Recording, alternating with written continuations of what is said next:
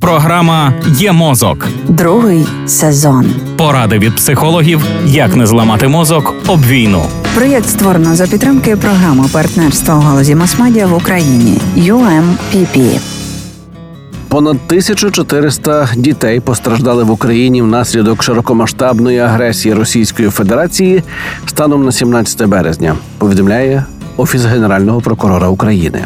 За офіційною інформацією ювенальних прокурорів, 459 дітей загинули, і 918 отримали поранення різного ступеню важкості. Десятки тисяч дітей втратили чи тимчасово втратили домівки, але це далеко не вся шкода, яку війна завдає українським дітям. Психіатричні та психологічні дослідження показали, що війна має довготривалі наслідки для дітей і підлітків. Під час війни діти в різній мірі зіштовхуються з двома типами травматичних подій: несподівані травматичні події та довготривалі несприятливі події, що зумовлюють виникнення непродуктивних стратегій подолання труднощів.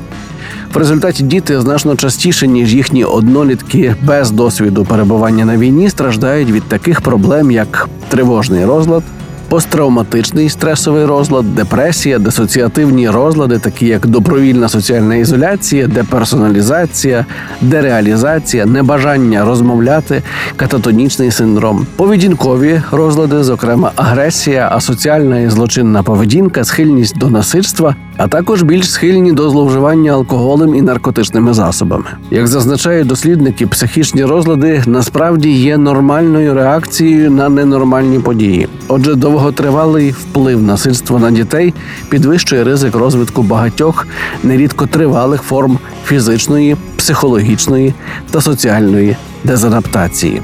Про те, як цей вплив мінімізувати, подальша серія програм є мозок на львівській хвилі. Найближча завтра о цій порі.